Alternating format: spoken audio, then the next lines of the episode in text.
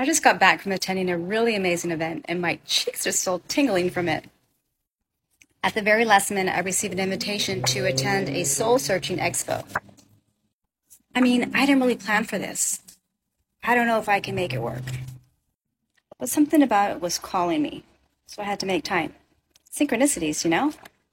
So I bulldozed through everything I needed to do this morning, and I got my son ready, and we hopped in the car. Before I left, I updated my portfolio and had my digital business card ready to go, because I knew I was going to meet some amazing people. So we got into the car, and I punched the address into my navigation system. And turns out, it's right across the street. So we parked the car, and we walked. I'm buzzing. The energy in the room was amazing. The people were so beautiful, so kind. It was... I just can't even explain it. While I was there, I kept thinking, I should be recording. I should be going live. I should be enjoying the present moment and just enjoying.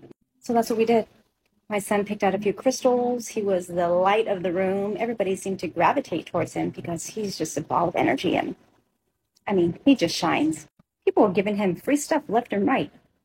I mean, he's my little lucky charm, so it was expected. We had this energy clearing, and it was amazing. I can't even describe it. Like I said, my cheeks are still tingling. But I just couldn't stop thinking how much I really wanted to share this moment with all of you. So I made a bunch of friends, and I invited them to my podcast. The people in this room had so much knowledge.